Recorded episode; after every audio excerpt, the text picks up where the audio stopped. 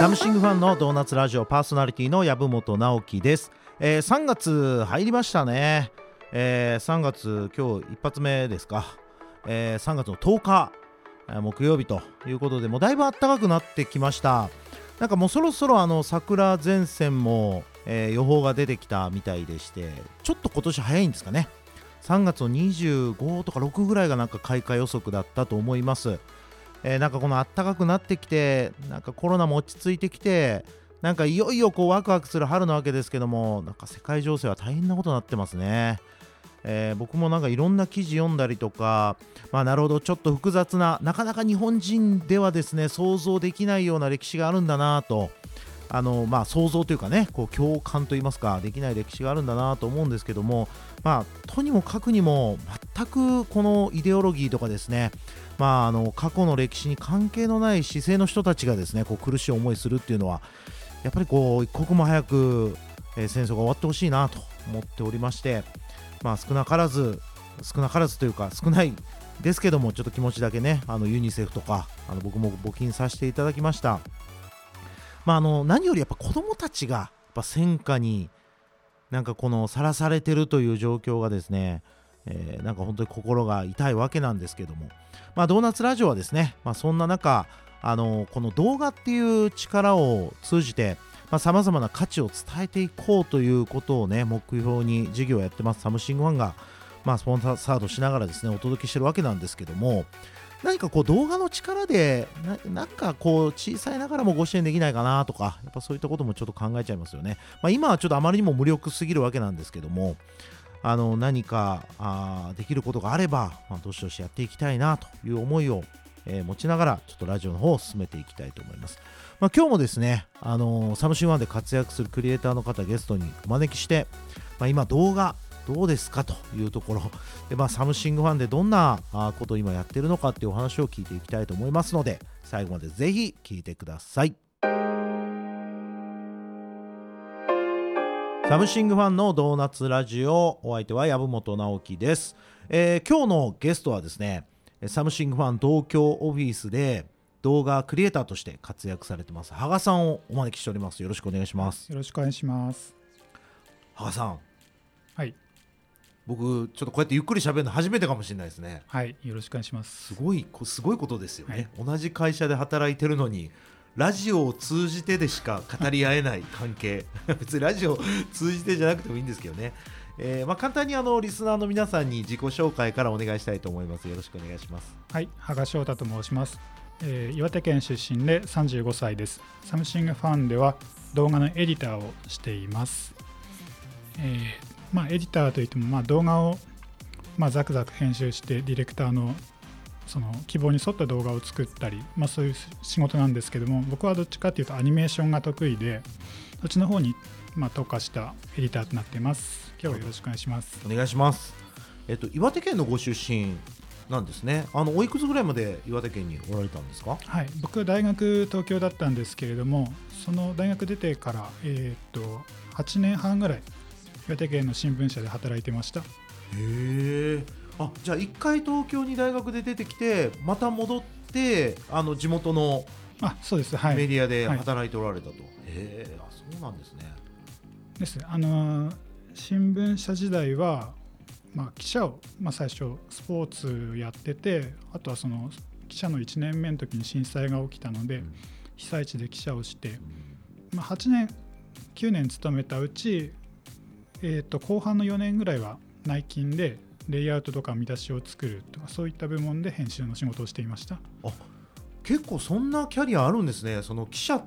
としてあの本当に現場で、まあ、はい。ニュースを報道したりとか、まあその記事を書いたりとかするところから内勤でこのレイアウトとかデザインとかそういうのって結構一般的なチェンジなんですか、はい一般的ですね。そのいわゆる内勤の記者整理記者っていうんですけれども、まあ、外の記者がその中に戻ってきた時にそのポジションにつくっていうことはあります。うん。ただ自分の場合は外でそのストレスに耐えながらバリバリ働くっていうより、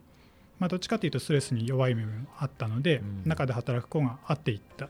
ていう風なキャリアですね。なるほど。まあ、大学はあの東京に出られたってことですけどもその時はなんか東京で働こうっていう考えはなかったんですか？あなかったです。その、まあ、当時大学生の自分の発想なんですけれども、はい。全国転勤するのが嫌だなっていうのと、それだったらまあ東京で働くかずっと地元で働くかぐらいの軸で考えてて、はい。まあ、それで結局地元に戻りました。あー、まあ全国転勤、まあ、数年のたびにいろいろ転勤させられちゃうと、まあ、ライフスタイルも一気に変わるし、まあ、ストレスですよね、そこはね。そうですね自分、うん。僕は大学の時それが、まあ、あんまり考えたくないなと思ってたので、はいはい。まあ、結局でも、まあ、今地元の新聞社に入ってその中での転勤っていうのはあるんですけれども、はいはい。まだその日本全国知らないところへ行くよりは、まあ、その地元の知らない地元の中でのローテーションの方がまだいいんじゃないかぐらいの気持ちで、なるほど、はい、じゃあもう万が一サムシングファンであの大阪に転勤してくれって言われたらもう全力で抵抗するって感じですか？やめ やめるっていうかその やめるはすみませんちょっと言い過ぎました、はい、あ全然抵抗しま全然すはい。はい。まあでもいわゆるその正社員ってそれがやっぱありえますもんね。だからはい。勤めてる会社がまあその転勤自体はまあ業務命令としてもありえるのでなんかそこがない会社もしくはその地域限定社員というか、はい。まあ、このエリアでしか、えー、とまあ働かないということで合意している会社に入るか。そうです。まあおっしゃる通りです。はいいやサムシングはね結構ありますよ。まあとはいえあのもちろんねご本人が望んでないとっていうのがねあのワークしなかったら意味ないですからね。はいはい、なるほど。でその新聞社を選ばれた理由っていうのはどういったところだったんですか？いやですね、それがあまり考えてなくて、うんえーっと大学慶応大学だったんですけれども、そのいわゆる田舎から慶応に出て戻るとなると、まあ、地元の企業の中でも割といいところに入れるはい。だろうという発想があったのとあとはその大学の時にスポーツ新聞を作る学校のサークル活動をしたんで、まあ、それで記者面白いなと思ってそれであの、まあ、マスコミっていうくくりで、はい、なるほど。じゃあまああの岩手の地元でいうとまあ例えばあエネルギー関連とか何かこう行政と密接に関わってるとか。まあ、そのメディアとか、まあ、そういったところが、まあ、地元の一流企業で、いわゆるそうですね、はい。うんまあ、どこも、まあ、選択はできそうだけど、まあ、ご自身のちょっと学生時代の経験踏まえて記者が面白そうだなってあいう。ですです、なはい、大学の時その大学のそうです、ね、部活動東京六大学野球とかを見てて、まあ、スポーツの取材楽しいなって思ったのが、うん。まあ、一つ理由ですね。まあ、ご自身もあのスポーツは結構されてきたってことですか？いやそんなに本格的にはあそうなんや。はい、今の話の流れから言うと、自分も結構野球やってましたとかそう見いうこと？があ好きで。なるほど、はい。なるほどで記者をしてると、まあ、ただでただで見れると言いますか、はいはいはい。まあ、仕事で見れるっていうのはすごいいいなと思ったんで、はい。はい。なるほど。実際その4年間、まあ、外で、まあ、記者をやっていく中で、まあ、いいところ、まあ、逆にこれはストレスだったなっていろいろあると思うんですけど、まあ、おそらくストレスの部分で言うと対人関係とか、はい。なんかいろんなとこ行かないといけないとかあると思うんですけど、なんかこういいところっていうとやっぱりこのスポーツがいろいろ楽しめるとか。スポーツはそうですねすごい分かりやすいですね。頑張ってる人を取材してそれで、まあ、その場を見れて話を聞けて、まあ、しかも記事にしたら喜んでもらえるっていう、うん。まあ、一番その記者のいいところを取ったような仕事だと思います、なるほど、はい、まあ実際その、まあ、岩手から初でこう世界にとかですね、はい。こう全国で活躍される方っていうのもおられると思うんですけど何かこう印象深いアスリートの方とか、まあ、スポーツ選手の方っておられますか？そうですね。僕の場合はちょうどスポーツを取材していた時に大谷翔平選手が高校2年生で、はい、ただその大谷選手クラスになるとやっぱりその僕はその時はい運動部の記者1年目2年目で。はい。当然先輩がついて僕はその、えー、と大谷選手の取材はたまに。1回か2回しかしたことはないんですけども。えーでもまあ直接もう当然お会いして話も聞いた経験があるってことですよね、はい。どどうですか？その人としてというかいやもちろんその頃はここまであのメジャーでビッグになるとは誰もそこまで思ってなかったと思うまあもちろんその周りの人はね信じてたと思うんですけど、世間的にはちょっとまだまだ無名だと思うんですけどもなんか実際どうなんですか？オーラというか話してる内容とか、高校生なんですけど物事を考えながら喋っていて対人スキルが高いなというふうに感じながら仕事していました。じゃあすごく資料深いというか、まあ、しっかり相手と向き合うっていうそうですね。話され方をしてたってことですね。高校生の時から彼はたくさん報道陣に囲まれながらはい、話してたんですけど、うん。まあ普通高校生だったら緊張して、うんまあ、あとは喜んだりとかそういうのは、はいはいまあ一般的なんですけども、まあ、彼の場合は別にそれでも普通だし、まあ、落ち着きながらはいすごいな。なんかあのやっぱり記者の場合そういう、まあ、それこそちょっと有名な人とか活躍してる人に会っても、まあ、ミーハーな気持ちもゼロではないですよね。はい、おっしゃる通りですね。はい、でもそれはちょっとぐっと抑えてあの報道マンとしてしっかりとこう書こうみたいな。あそうです。そういうマはい。インドセットですはい、よね。いわゆる、まあ、記者は記者で、まあ、自分たちの仕事があるので、まあ、そこでそうですね。なんかミーハーであってはいけないと。もちろんその取材する上でミーハーであるっていう心は一番大事なんですけれども、はい。まあ、現場にそれを持ち込んではいけないなと思ってました。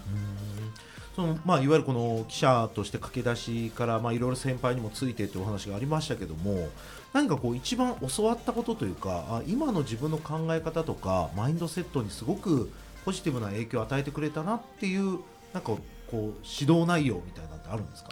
指揮者って実はすごい OJT みたいなところがすごい多いんですね、うん。そのいきなりパッと現場に行かされて、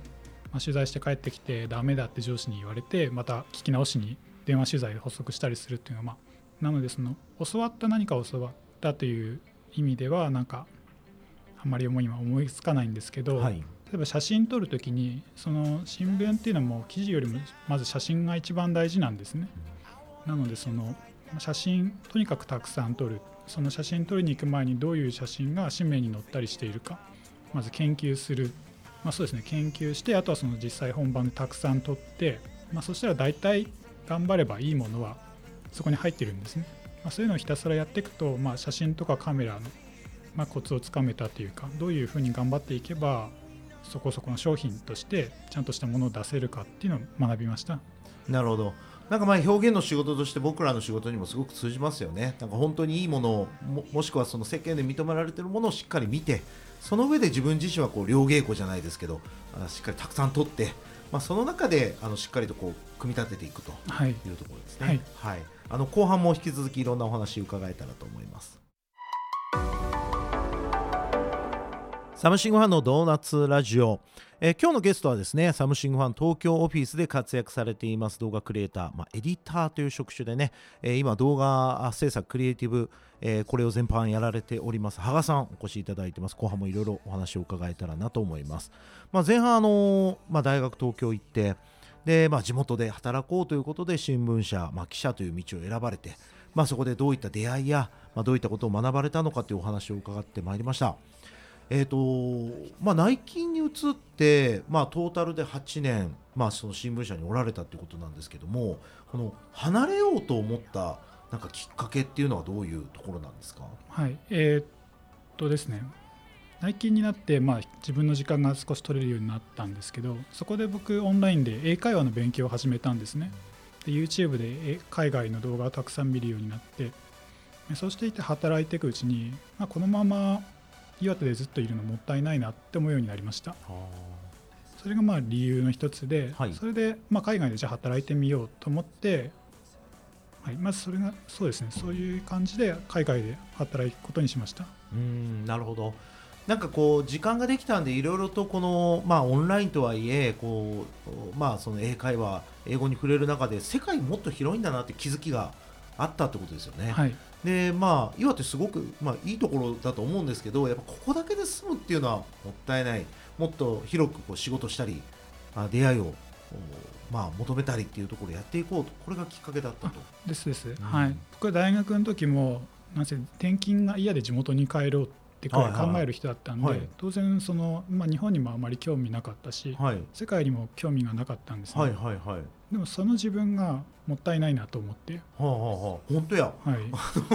言うてることだいぶ変わはいってますもんね、そこでね。へえ。えでも実際その時で30歳ぐらいってことですよね？30過ぎてますね。はい。ああなるほど。まああの当時は当然コロナもなく、まあ、世界に行こうと思えば行けたと思うんですけど、まあ、そのその気づきを得て当然すぐ辞めれるわけでもないですもんね、はい、どんな準備でどういうふうに進めていったんですか？まずはどこでもいいからまあ、外出たいなと思ってで自分の場合はその編集の仕事これを生かしていくのが、まあ、戻ってきた時もまあ自分の保険になると思ってで職種はその編集とか日本語の編集の仕事で出れる仕事っていうふうに考えて手当たり次第国を選ばずレジュメとかを出しまくっていたところやっぱりビザ的にアメリカが一番行きやすくてはい。そのいわゆるワーキングホリデーではないですけれども、うん。それに近いビザを取れば、まあ、向こうで行けるということに気がついてそれでアメリカになりました。なるほど、まあ、そこはもうあの岩手でお仕事もしながらあのいろんなところにコンタクトを取ってで結果もう行き先が決まったってことですよね。あですです、はい。えーっとまあ30過ぎてから、まあ、海外に出てみようって考えたのでやっぱり一番最初に決まったところにもうパッと飛び込もうというマインドでいましたので、まあ、そそれで、まあ、たまたまアメリカに行ったっていう流れですね、その新聞記者のあの、まあ、新聞社のあの上司とか同僚の反応ってどんな感じだったんですか？えアメリカって感じです。まあちょっと驚いてたっていうか、はい。まあ、突然すぎてみたいな、はいまあでも最後は応援してもらいながら、まあ、飛び立ったっていう感じなんですかね。そうですね。アメリカにいる時にちょうど、まあ、コロナになってうん。まあ、その時にそのニューヨークのルーポーっていうのを地元のその勤務先の新聞社にもっと記者っていうことで出しました。何を出したんですか？えそのニューヨークコロナ禍でのニューヨークのルポみたいなものはい。はいはいはいはいはいはい。その新聞社的には自自社の自社ってまあ辞めた記者ですけども、はい。自社の出身者が書いた記者っていうことで、うんうんうんうん。まあ、紙面で紹介できる機会だったので。なるほど、はい。あじゃあそこでちょっとこう古巣というかあのーまあ、元いた会社とのつながりもできたりとあかですです。はい。へえそうアメリカにあの渡る時ってまあ当然こう希望というか期待いっぱいだったと思うんですけど、実際そのアメリカに渡ってすぐの頃ってどんな感じだったんですか、いやもうそれはワクワクですね。そのなんせ岩手からいきなりアメリカのニューヨークだったんですけれども、はい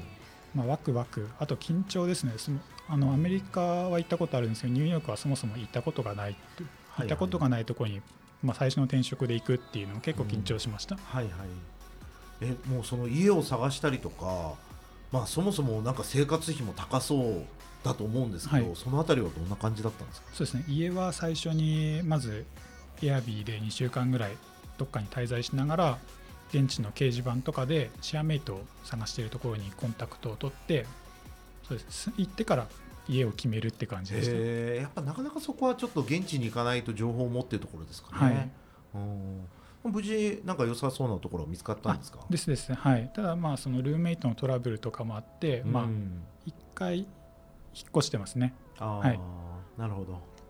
でやっぱりこのルームシェアじゃないとちょっとこう一人で住むっていうのはもうかなり難しいっことですよね、金銭的にそうですね。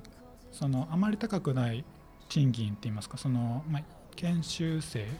うん。トレーニーみたいなくくりのビザで行くので、い、わはい。はいゆるそのルームシェアで生活をしてその生活費トントンぐらいの感じですね。なるほど。ルームシェアでも僕の場合は家賃が光熱費込みで1100ドルぐらいかかってました。ああじゃあまあ日本円にすると123 12万ぐらい、はいかなり高いですね。高いですね。はいシェアでそれは、うん確かに確かに。えお仕事としてはなんかどんな環境でどういうお仕事されてたんですか、仕事はですね向こうに日系出版社があるんですけれども、はい。そこで編集者をしていました。うーん。まあ大きい会社なんですか？えーっとですね大きくはなかったですね。その、うん。でもちゃんとビルに入っててオフィスがミッドタウンにあって、うん。仕事も結構大きい仕事だと思ってましたへえ、はい。じゃあ日系ってことはまあ主にそのまあアメリカ国内のまあ日系の方向けのメディアあっていう感じですか？日本人向けの本本情報誌ですか。ねなので、まあ、仕事も99%ぐらい日本語で、まあ、電話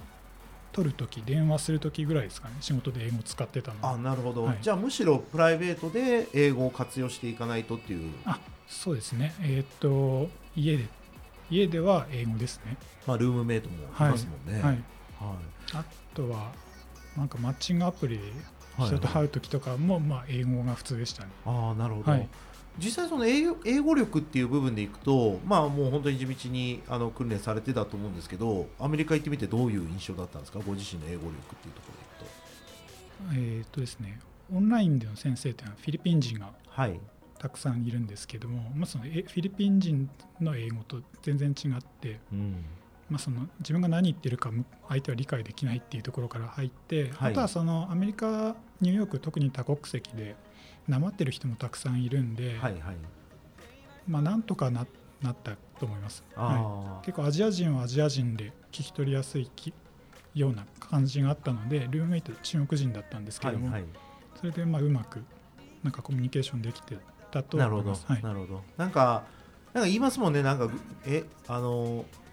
このイングリッシュでもこのネイティブのイングリッシュじゃなくてその英語を使う、まあ、他の国の人たちの言葉な何でしたっけ？グロービッシュとかなんかなんか言い方ありますよねなんかね。アクセントがあるって感じですね。はいはい、はい。逆にそっちの方が喋りやすいみたいなね、そうですね。なんか本場のはい人ってなんか、あのもっとこうく崩れた英語というか、なんか普通の日常的な使い方するからね。ちょっと何言ってるのか分かおっしゃるんな。いみたいな通りですね。はい。まあ、それ日本人もありますよね、多分ね。第二外国語として勉強してる人同士の方がなんか話しやすいような感じありますまあそうですよね、はいなんか共通のツールとして学んで使ってるわけですもんね。はいうん、確かにそういう感じですよね。なんかあのぜひちょっとアメリカのあのその他のライフスタイルなんかもお伺いしていきたいと思うんですけども、まあ、次回もちょっとご出演いただけるということなんで、あの次回も引き続きよろしくお願いいたします。よろしくお願いします。サムシングファンのドーナツラジオパーソナリティは籔本直樹がお届けして、えーおります。えー今日はですね、あの羽賀さんゲスト1回目ということで前半お届けしてまいりました。まあ、岩手、えーご出身で、まあ、大学東京で、まあ、その後またご地元に戻られてですね新聞記者、えー編成記者として活躍された後、まあ、アメリカに渡るという変遷をお伺いしました。まあ、あの僕個人にとってはこう岩手っていうのもちょっと行ったことが、まあ、1回ありますかね。え森盛岡？盛岡です。あ すみませんあのエンドトークにまでご登場いただいて。そうそう盛岡に行ったことありますそういえば。たった一人で行ってなんかすごい夜もやることなくてちょっとなんか勇気がないんであの普通にホテルで一人で寝ましたね。までも岩手すごくあの観光資源も多いと思いますしまあ行ってみたい、まあ、場所でもあるんですけどそこからさらにアメリカニューヨークですからね。僕ニューヨーク行ったことないんで。また次回もちょっとそんないろいろなこう、えー場所のお話だったり出会いのお話を伺えたらなと思いますしまたあのその中であのサムシングファンにねこうジョインしていただいた経緯だったり、まあ、これからのなんかこうねこう考えられていることなんかもお話聞けたらなと思っております。えーサムシングファンのドーナツラジオではですね、まあ、このように、まあ、クリエイターの皆さん、まあ、あのサムシングファンがあ活躍しているこの動画っていう市場で新しいビジネスをあ作っていってる皆さんに、まあ、ご登場いただいてるわけなんですけどもなんかこれから動画使ってみたいとかですね動画クリエイターになってみたいという方は、まあ、ぜひぜひ直接サムシングファンの各種 SNS やアカウントの方からコンタクトいただければと思います。またあのドーナツラジオへの何かご意見とかですね、えーご質問なんかありましたらそちらもどしどしお寄せください。えー今 YouTube チャンネルもですね、なんか頑張ってまして、去年から、えー、とまだチャンネル登録者数800人ぐらい。800人で1000人いくまで隠そうということで 表示してないんですけど800人ぐらいで、まあ、月間でもね800時間ぐらい見られてるんですよねで僕が24時間1ヶ月丸々喋ったとしても700時間ぐらいですから、まあ、そう考えるとやっぱ YouTube ってすごいなと思いますし、まあ、このラジオもですね Spotify 等で、えーとバックナンバー含めて、まあ、あのいろいろ聞いていただいている方もいるみたいですので、まあ、ぜひあのこのオンタイムで今聞いていただいている方はですね過去のナンバーも、えー Spotify ドーナツラジオでぜひ聞いていただけたらと思います。またあの次回もですね、えーお耳にかかりたいと思います。サムシングファン山本でした。ありがとうございます。